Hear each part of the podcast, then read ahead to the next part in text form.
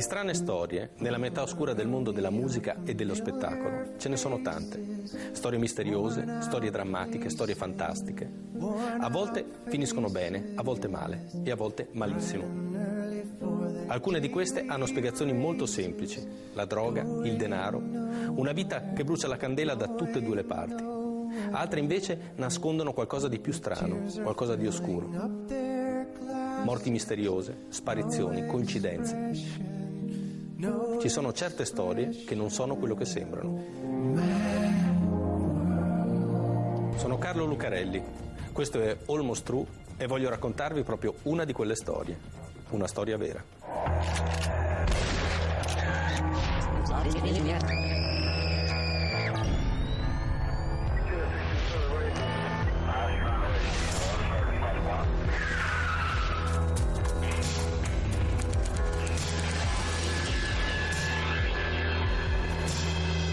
Si chiede ad un artista perché fa quello che fa, con la musica, con la scrittura per esempio, o con l'arte in generale, le risposte potrebbero essere tante.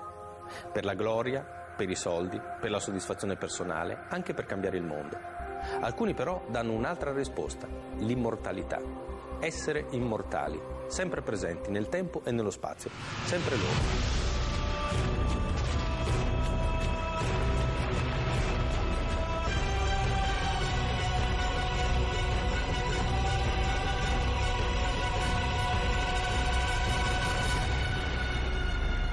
Uno degli artisti che più si associa a questo concetto di immortalità, di eterna giovinezza, che non si ferma mai e non cambia mai, è un musicista molto particolare che si chiama David Bowie.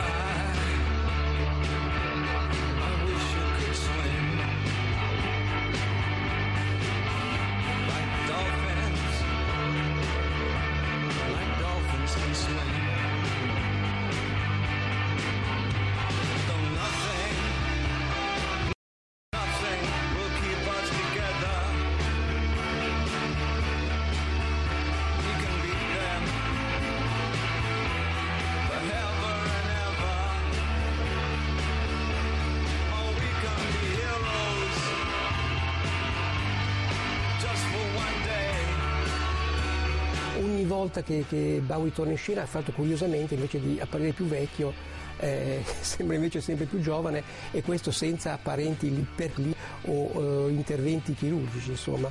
Quindi il perché e il come eh, Bowie ogni volta sia sempre più, più giovane, sempre più in forma, questo è un mistero. Di David Bowie ce ne sono tanti. Agli inizi è Ziggy Stardust, una rockstar extraterrestre, androgena e glam.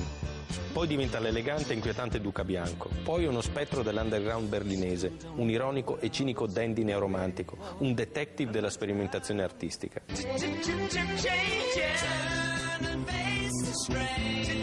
Ce ne sono tanti di David Bowie, ma è sempre lui che attraversa i tempi e le mode, sempre David Bowie, qualunque nome abbia, qualunque identità assuma.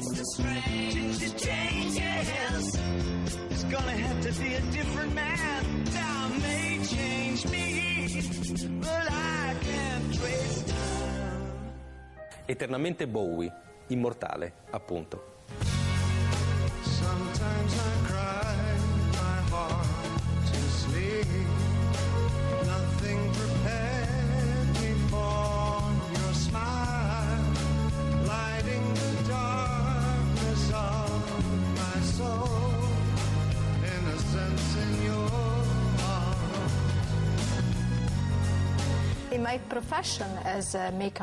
Nella mia professione di truccatrice lavoro con persone di tutti i tipi.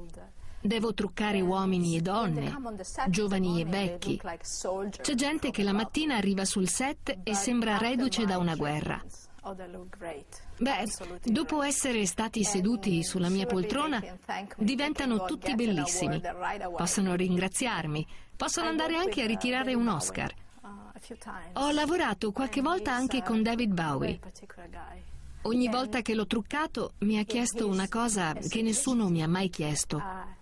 Bowie è l'unico che vuole essere invecchiato. Ha una pelle perfetta, chiarissima. E per me è una vera sfida, veramente.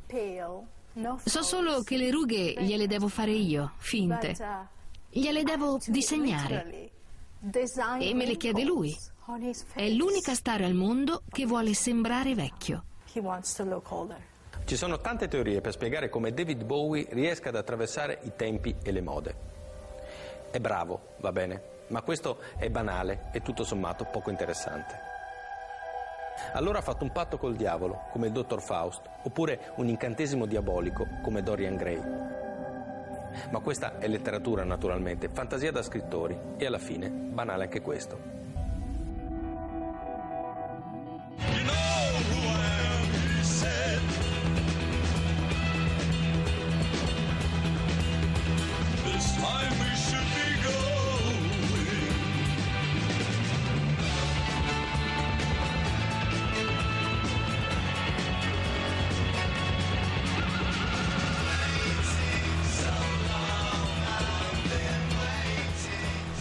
Invece pensa che la spiegazione sia un'altra e che l'abbia raccontata lo stesso Bowie in un film che è una specie di confessione mascherata.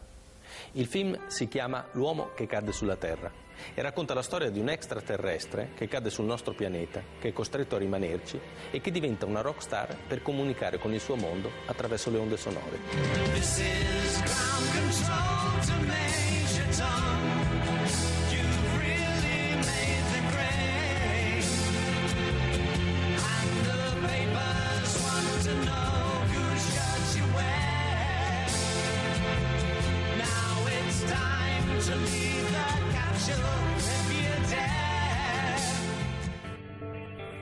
dice qualcuno, perché David Bowie è così strano, così particolare, così alieno, perché è un alieno, un extraterrestre che non appartiene a questo mondo. Sciocchezze, impossibili da dimostrare e impossibili da credere. La verità è un'altra, molto più concreta e molto più realistica, anche se non meno sconvolgente. Per raccontarla dobbiamo fare un passo indietro, 3 giugno 1968. Il 3 giugno 1968 ero un giovane detective in servizio a Manhattan. Ci fu una chiamata che denunciava una sparatoria a Union Square. Io e un collega andammo subito a Union Square. Arrivammo sul luogo, trovammo molte persone fuori. C'erano molti curiosi, c'era un'ambulanza. Un uomo aveva la camicia sporca di sangue. Insomma, ci dissero che avevano sparato a qualcuno, ma al momento non sapevo ancora a chi. Lui si chiama Andy Warhol, è un pittore, uno scultore e un regista, uno degli artisti più importanti della pop art che ha praticamente inventato. Then I said every, every 15 minutes someone will be famous or every 15 people will be famous in every 15 minutes or be famous, be famous, be famous, be famous, be famous in every 15 minutes.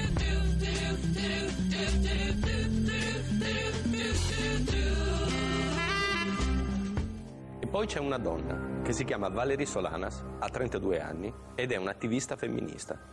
Valerie Solanas non meriterebbe il mio ricordo, però, poverina, era una donna malata, forse perché ha avuto un'infanzia drammatica. Il padre abusava di lei, i genitori hanno divorziato. Diventò una femminista convinta, molto dura. Quando è arrivata a New York ha cercato, come tutti, di diventare famosa. Andy ha fatto l'errore di accettarla all'interno della Factory. L'ha fatta recitare in un film, ma poi ha deciso di allontanarla. Diceva che lei era una squilibrata. Del resto si poteva capire da quello che diceva e scriveva. Valerie sosteneva che Andy le aveva rubato un testo teatrale e pretendeva di avere dei soldi da lui. Per questo è arrivata a fare quello che ha fatto. Ha sparato a Andy perché era matta e lo odiava. Fortunatamente non l'ha ucciso. Una matta e una pistola non sono mai una bella combinazione. Quel 3 giugno del 1968 Valerie Solanas è nell'atrio della Factory, il grande laboratorio studio di Andy Warhol. Lo vede arrivare assieme a due uomini, un critico musicale e il suo manager. Valerie Solanas estrae la pistola e spara tre colpi addosso a Andy Warhol. Poi cerca di sparare anche agli altri, ma la pistola si inceppa. Warhol sopravvive. Valerie Solanas si costituisce alla polizia la sera stessa, finisce sotto processo e viene condannata a tre anni per tentato omicidio. Fine della storia. Ma è andata veramente così? Il caso Warhol è stato fondamentale per me. La verità è che non si è mai capito cosa sia successo quel giorno. Fuori, per strada, c'era solo una gran confusione, ma dentro alla factory era molto diverso. La scena del crimine era tutta pulita. Warhol era stato portato all'ospedale, ma lì non era rimasto niente. C'era solo qualche traccia di sangue, ma niente pistole, niente proiettili, bossoli, niente. Andai in ospedale. La situazione sembrava molto grave. Alla centrale di polizia, invece, sembrava che il caso non interessasse a nessuno. Decisi di fare delle indagini da solo, ma i capi alla fine mi tolsero il caso. Secondo me cercavano di nascondere qualcosa.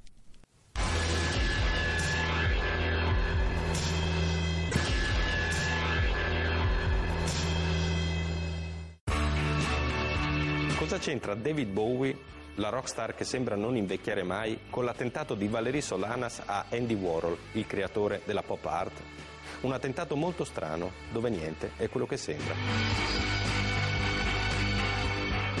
C'è qualcosa che non torna, dettagli che non quadrano, le indagini chiuse troppo rapidamente per ordini superiori e poi ci sono stranissime ferite che non si spiegano così facilmente. Warhol guarì in fretta. È cosa incredibile anche per i dottori che l'avevano curato, perché per loro non potevano essere ferite d'arma da fuoco. Molte persone hanno detto delle malignità su Andy Warhol. Ma perché? Andy Warhol era una persona gentile. Io lo conoscevo bene, non era uno sfruttatore, non ha mai rubato niente a nessuno. Anzi, era già abbastanza ricco, non aveva bisogno. Andy era una persona del tutto pacifica. Quando Valerie Solanas gli ha sparato, io sono stato l'unico ad andare in ospedale con Andy e ho seguito subito l'ambulanza mentre tutti gli altri della factory sono scomparsi molto velocemente. Non voglio dirlo, ma probabilmente speravano che morisse. Alcuni magari erano alla factory già pronti a rubare anche i tovaglioli su cui Andy aveva disegnato qualcosa. Erano già in giro a speculare. Ancora adesso mi chiedo perché. Com'è possibile che qualcuno volesse fare del male a Andy Warhol? Ma soprattutto, perché Valerie Solanas spara a Andy Warhol? Perché le ha rubato una commedia? Perché lo odia in quanto uomo appartenente al genere maschile? O c'è un altro motivo? Dopo il processo, Valerie Solanas viene condannata e finisce in carcere e poi, considerata affetta da schizofrenia paranoide, finisce in manicomio per un po' di tempo. Valerie Solanas l'ho conosciuta abbastanza bene. Venne ricoverata in ospedale dopo l'attentato a Warhol. Io ero una giovane infermiera dell'ospedale. Con me si confidava, eh, forse perché ero giovane. Era una donna strana e difficile. Aveva bisogno d'aiuto. Valerie soffriva di schizofrenia paranoide. Era del tutto ossessionata. Diceva che voleva liberare il mondo dalle forze del male, dagli uomini e da tutte le minacce possibili. E il male era a New York, vicino a tutti noi, e lei doveva combatterlo. È chiaro che i dottori non credevano a nulla di quello che diceva. Per loro la diagnosi era chiara, schizofrenia paranoide. Schizofrenia paranoide, appunto. Però attenti, perché il delirio di Valerie Solanas è molto particolare, molto strano e molto inquietante. Valerie parlava moltissimo. Era un fiume di parole, a voce bassa, a voce alta. Parlava sempre delle stesse cose. Diceva sempre che aveva sparato ad un vampiro, che voleva liberare il mondo dai vampiri. È per questo che fu soprannominata Ammazza Vampiri. Lo sapeva tutto l'ospedale. Ovviamente la chiamarono così le altre pazienti, non i dottori. I dottori usarono la scusa dei vampiri per farle qualche elettroshock in più. Questo sì che è un delirio da schizofrenico paranoide, tra l'altro ascoltato in una condizione particolare come appunto in un manicomio. Però c'è un'altra testimonianza, sicuramente più attendibile. Il sergente O'Brien, infatti, è uno di quei detective da romanzo giallo, di quelli che si vedono nei film, uno che non molla, Nonostante gli ordini dei suoi superiori, lui va avanti lo stesso, da solo. Ogni giorno succedeva qualcosa, trovavo un elemento utile e tutto sembrava legato al caso della Solanas. Le voci sul mio lavoro arrivarono ai piani alti e prima fui avvisato di smettere e poi addirittura licenziato dalla polizia. Cominciai a indagare da solo, seguivo tutti i personaggi che frequentavano la Factory per cercare indizi. Erano attori e rockstar, tutti strani, gente che viveva vite incredibili.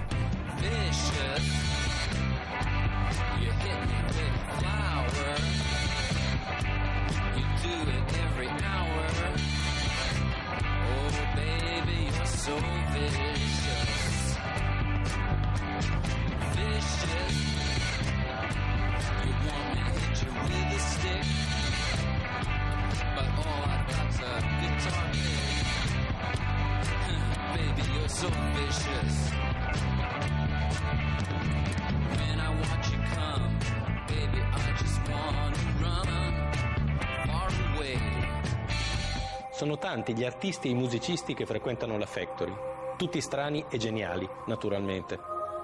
La Factory era il luogo in cui si ritrovavano tutti gli artisti del gruppo di Warhol.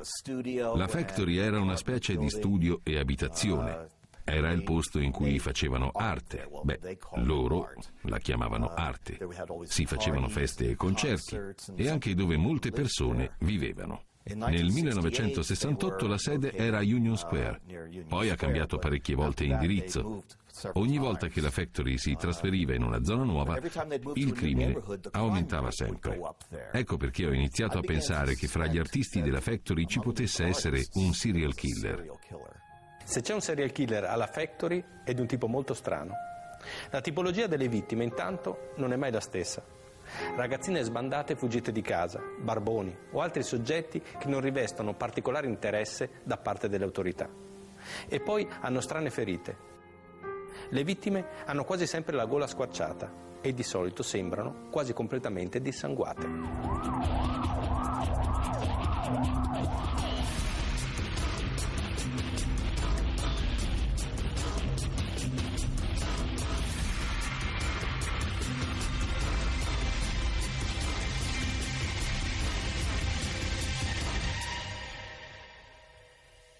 A quel punto ero solo contro tutti. Intorno alla factory c'erano omicidi sanguinosi, anzi, senza sangue. Tutte le vittime erano completamente dissanguate. Ho iniziato ad avere sospetti. Sembrava di essere in un brutto film horror. E i protagonisti erano... Beh, non voglio neanche dirlo. Queste cose non esistono. Però so che c'era un uomo a capo di tutto. Era Andy Warhol. Il sergento Brian fa le sue indagini. Passa al setaccio il passato di Andy Warhol, ma non trova un granché. Allora va ancora più a fondo.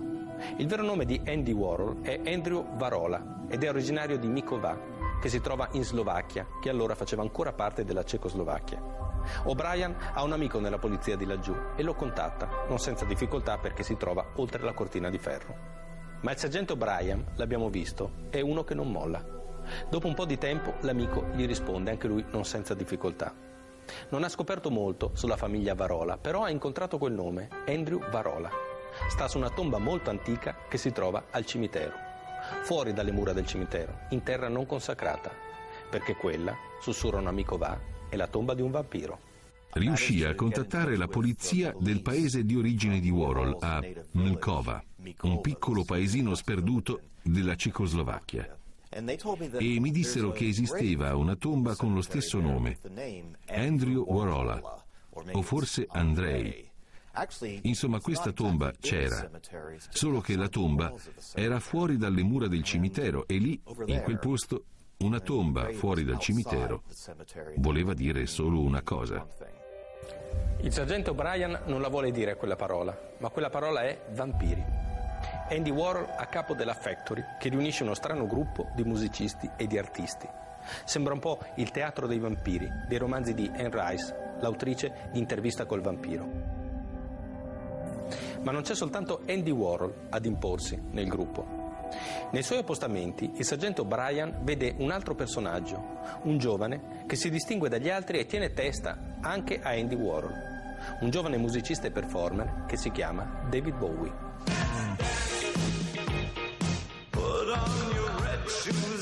dance the blues. Let's dance to the song that's playing on the radio. Let's color lights up your face.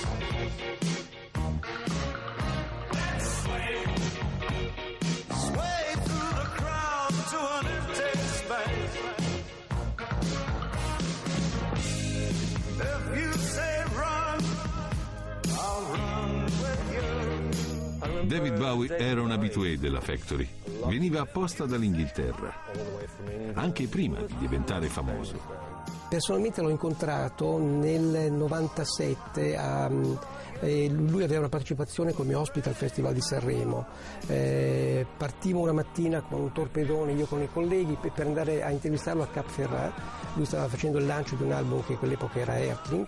Bauer sembrava un uomo che veniva da chissà dove, eh, di un'età assolutamente indefinibile e con una cultura più che enciclopedica. C'è una canzone dedicata a Andy Warhol eh, che lui conosce benissimo, conosceva praticamente chiunque, chiunque, qualunque artista lui parlasse, potrebbe essere Bach, Beethoven, Mozart, ne parlava come se li avesse conosciuti personalmente. Questo eh, come dire, è una cosa che, che lascia, eh, che ci inquietò un po' tutti, insomma, ma chi, chi era quell'uomo?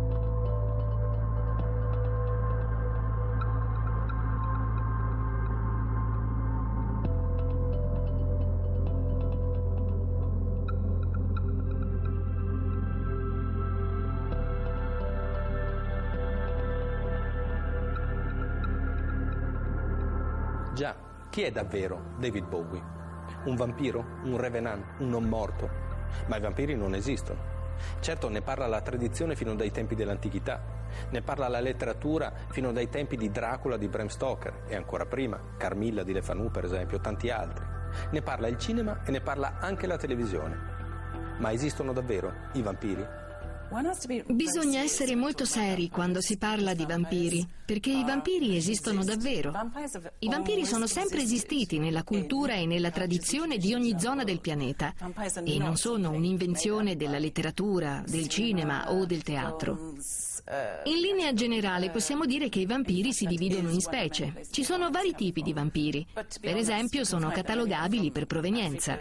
Principalmente si crede che vengano dalla Romania, ma la verità è che sono presenti in tutti i continenti, dall'Asia all'Africa all'America del Sud. L'unico elemento comune a tutte le specie di vampiri è l'immortalità. Non invecchiano mai. I vampiri sono molto forti, ma hanno anche i loro punti deboli. Quel che si dice è vero, non sopportano l'aglio o i crocifissi, ma soprattutto odiano la luce, li brucia, toglie loro energie e li rende deboli. Nei miei studi, una delle cose interessanti che ho scoperto è che i vampiri possono trasformarsi cambiano anche solo piccole parti del loro corpo, per esempio anche solo il colore degli occhi. Come ho detto, c'è però una caratteristica che accomuna tutte le specie dei vampiri ed è il fatto che sono tutti immortali. Va bene, ammettiamo che i vampiri esistano. Perché Bowie dovrebbe essere uno di loro? Perché non invecchia mai.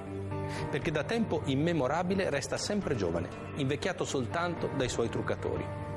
Va bene, potrebbe essere fortuna. C'è gente che ha la fortuna di nascere così, di reggere meglio di altri l'urto del tempo. Allora David Bowie è un vampiro perché attraversa generi e stagioni musicali, rinnovandosi tutte le volte, ringiovanendo anche da un punto di vista artistico. Credo che David Bowie sia un, uh, un vampiro, artisticamente parlando sicuramente parliamo di un vampiro perché ha la capacità di... Uh, di captare i fenomeni che nascono, succhiare la linfa vitale e poi abbandonarli. E non dimentichiamoci tra l'altro che ci sono molti accenni ai vampiri anche nel, sue, nei suoi lavori. Eh, Millian si svegliò a mezzanotte è un film in cui lui interpretava un ruolo di questo tipo. Eh, Vampires of Human Flesh è un disco che pochissimi conoscono in cui rifaceva praticamente se stesso, rifaceva Scary, eh, Scary Monster, un album non particolarmente felice, ma perché eh, cosa ci ha voluto dire con, questa, con questo disco misterioso eh, di rarità che poi è rapidamente scomparso? dal mercato. Bowie cavalca la stagione del glam rock inventata da Mark Bolan e dai suoi T-Rex. Si inventa il personaggio di Ziggy Stardust, diventa una star, lo vive fino a un certo punto e poi lo lascia, annunciandone la morte durante un concerto all'Hammersmith Odeon di Londra nel 1973. E quando Ziggy se ne va, anche il glam comincia a morire e Mark Bolan, piano piano, scompare dalla scena musicale fino alla sua stessa morte. Bowie il vampiro cambia pelle, cambia veste, cambia sangue, nuova linfa e un'altra vita senza fermarsi mai. E nuova vita anche per gli altri, quelli che sono toccati dal virus del vampiro, che diventano vampiri a loro volta, immortali.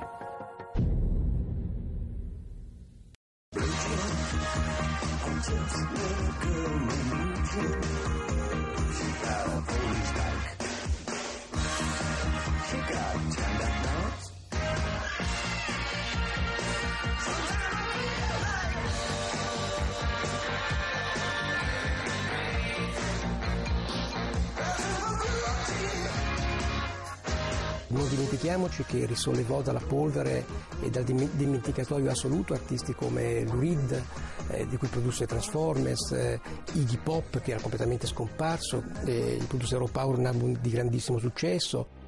Va bene, ma fin qui si tratta soltanto di considerazioni artistiche, di elucubrazioni da critico musicale, metafore, suggestioni. Cosa c'è di concreto? Perché dovremmo dire che David Bowie è un vampiro? David Bowie è un tipo davvero eccentrico, unico per mille motivi. Per esempio, dal punto di vista estetico, lui è famoso per il colore dei suoi occhi. Sono di colore diverso.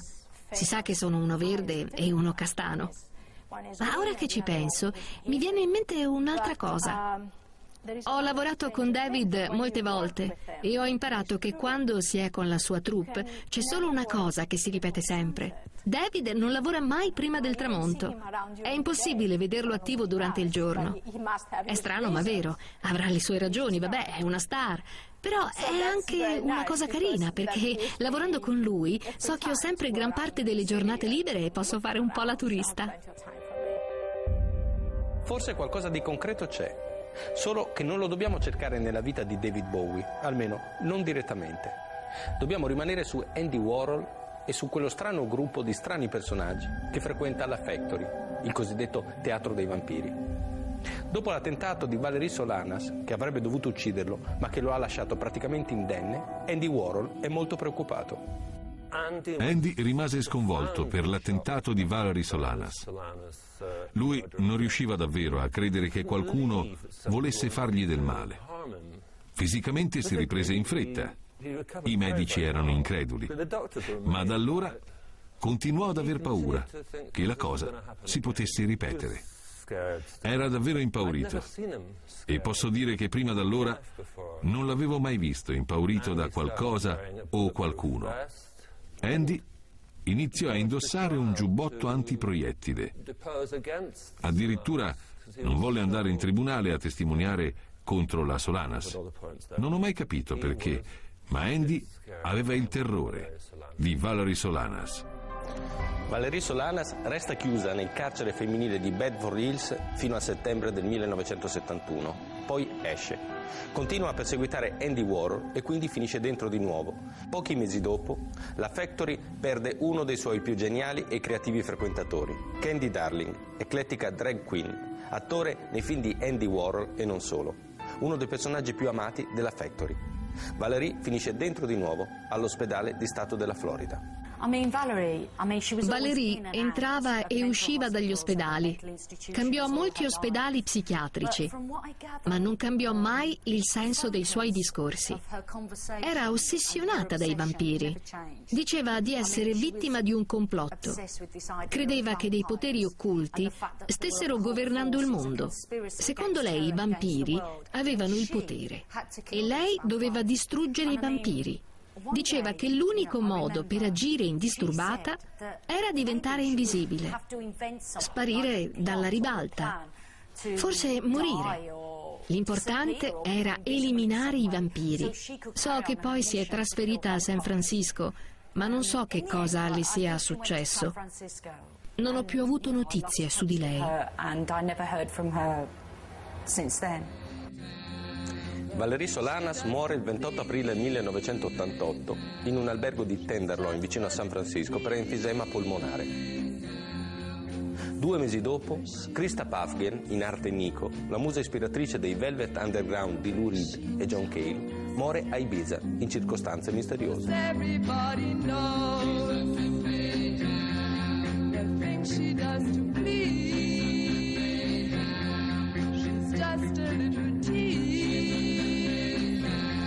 Mese dopo, Jean-Michel Basquiat, un altro dei protagonisti della Factory, muore a New York. Just a perfect day. Drink sangria in the park. And then later, when it gets dark, we go home. Soltanto l'anno prima, il 2 febbraio del 1987, era stata la volta di Andy Warhol. Fin dai tempi antichi artisti di ogni tipo hanno cercato di lasciare il loro marchio nel mondo. Se vuoi colpire il mondo devi sottometterti al suo giudizio. Senza un pubblico il tuo genio perisce con te, improduttivo. Anche se fosse solo una persona, devi trovare qualcuno a cui mostrare la tua creazione. A meno che questo qualcuno non trovi prima te. La morte di Andy Warhol colpisce tutti profondamente. Per ricordarlo e celebrarlo, Lou Reed e John Cale compongono una serie di canzoni che registrano in un album che si chiama Songs for Drella. Cosa significa Drella? È il soprannome di Andy Warhol e viene da due parole, Cinderella, Cenerentola e Dracula. E Bowie? Bowie non c'è in quella lista di morti che funestano in quegli anni la Factory. Bowie se n'è già andato. Tra lui e Andy c'era un rapporto speciale. David rispettava Andy. Tra loro esisteva una specie di cerimoniale ricorrente. Per esempio, David chiamava sempre Andy padre. Ma poi, col tempo, questa cosa è cambiata. Non so perché. Una volta che David Bowie ha raggiunto la fama, i rapporti tra lui e Andy sono cambiati. Per Andy il comportamento di David era come un tradimento e i due ebbero molti litigi, anche violenti, e avvenivano anche in pubblico. Come si può immaginare, era difficile tenere qualcosa privato con tutta la gente che c'era sempre alla Factory.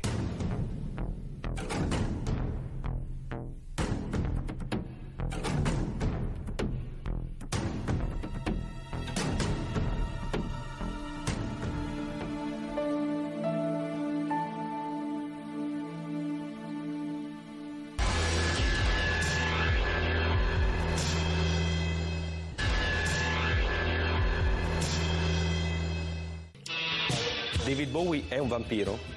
Come lo erano Andy Warhol, Lou Reed e gli altri frequentatori della Factory, sterminati dalla cacciatrice Valerie Solanas? Una strage a cui David Bowie sfugge per un pelo.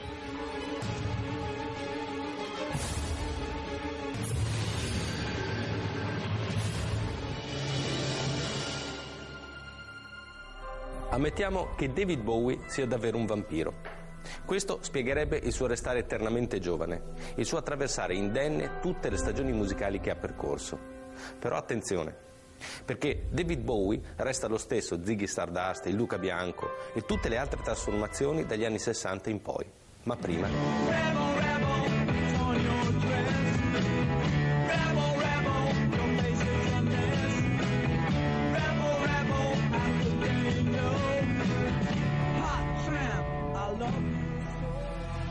Perché nella vita di un vampiro, come nella vita di tutti, c'è un presente e c'è un futuro, ma c'è anche un passato. Pochi anni fa, al Metropolitan Museum, dove lavoravo, si teneva una mostra di strumenti musicali molto rari. David Bowie, a quei tempi, era a New York per girare Miriam si sveglia a mezzanotte e venne a sapere che al museo c'era la mostra. Bowie volle vedere tutti gli strumenti, ma era particolarmente interessato a un violino. Era uno Stradivari, un'opera d'arte, e chiese di averlo sul set del film. Beh, poteva essere rischioso per noi. Il violino era prezioso e c'erano problemi burocratici, di assicurazione. Ma alla fine tutto si risolse. Io sono stato incaricato di portare il violino sul set. All'inizio credevo che Bowie avesse chiesto il violino solo per farsi vedere, per fare la rockstar eccentrica, per impressionare le persone intorno a lui. Ero molto preoccupato che succedesse qualcosa. Era un esemplare unico e Bowie poteva romperlo. Invece ha preso il violino e inaspettatamente ha cominciato a suonarlo. Era bravissimo. Ha suonato anche una variazione del Trillo del Diavolo. Era un pezzo molto particolare. Famoso perché solo una persona lo sapeva davvero suonare. Niccolò Paganini. Niccolò Paganini. Anche Paganini è un tipo strano, un genio della musica, il più grande virtuoso del violino. Suonava in un modo così incredibile che la gente diceva che avesse fatto un patto col diavolo. Quando morì, lo seppellirono in un modo molto strano, dentro una bara aperta per un po', nella cantina in cui era morto, come per tenerlo d'occhio, come un vampiro.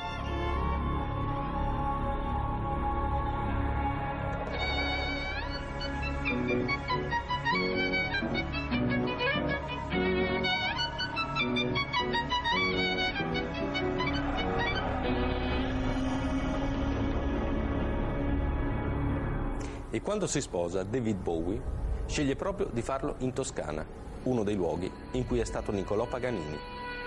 Io lavoravo a Candeli quando ci fu la cosa del matrimonio di, di Bowie, lavoravo nell'hotel dove Bowie venne a festeggiare dopo essersi sposato. Era un'estate calda, era il giugno 1992. E Bowie requisì tutto l'hotel, volle tutto per sé, però tenne per sé proprio una stanza specifica che era la stanza in cui aveva dormito il maestro Niccolò Paganini. Alcuni giorni dopo Bobby ebbe un dolore ai denti, stette male per i denti, allora andò da un dentista qui del luogo, il dottor Paganini, e niente, fu visitato e guarì, insomma, risolto il problema. Poi si venne a sapere che lo studio del dottor eh, fu svaligiato, fu svaligiato e soprattutto non si trovarono più, non vennero più trovate le lastre dei denti di Bowie, perché evidentemente l'avevano trafugata. Cioè, guarda questi fan fa, farebbero di tutto per avere uh, le foto anche dei denti del loro cantante preferito, ma guarda cosa fanno questi fan. Allora è vero, David Bowie è un vampiro. Del resto lo dice lui stesso e tante volte. Che sia un vampiro, David Bowie lo dice attraverso le sue canzoni e non soltanto attraverso le canzoni. Ognuno di noi è unico, naturalmente, è un dato di fatto. Ma alcuni di noi sono più unici di altri. Questo ci complica la vita. Siamo diversi, non veniamo approvati. Nel mondo normale, almeno. Dobbiamo trovare un altro posto.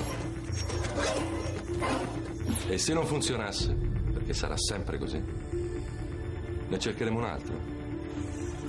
Continuiamo a sperare contro ogni evidenza che da qualche parte ci sia un luogo che potremo chiamare casa.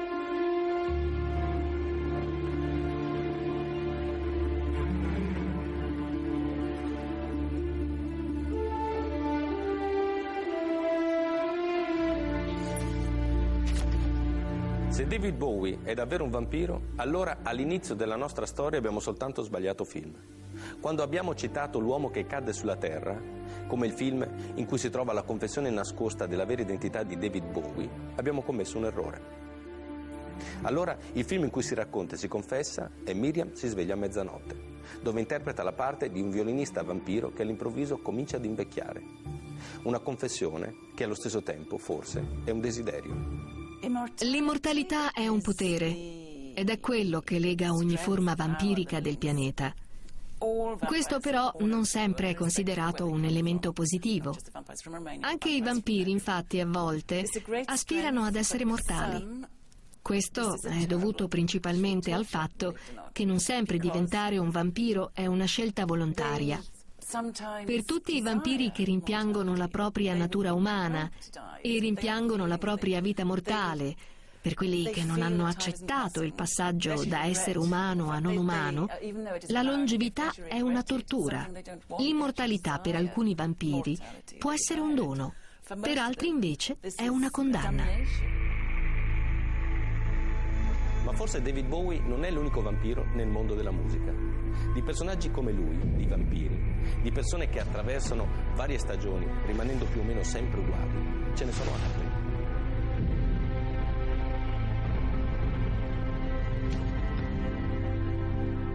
Del resto il dubbio rimane che David Bowie sia soltanto un artista geniale, che anticipa i tempi e che sembra sempre giovane perché sempre nuovo. Ma tutto invece farebbe pensare che David Bowie è un vampiro, che è stato Niccolò Paganini, che ha ricevuto il dono tenebroso, che ha frequentato Andy Warhol e il suo teatro vampirico sterminato dalla cacciatrice di vampiri Valerie Solanas e che come un vampiro ha attraversato i tempi. Del resto, più bello di così, come fai a non crederci?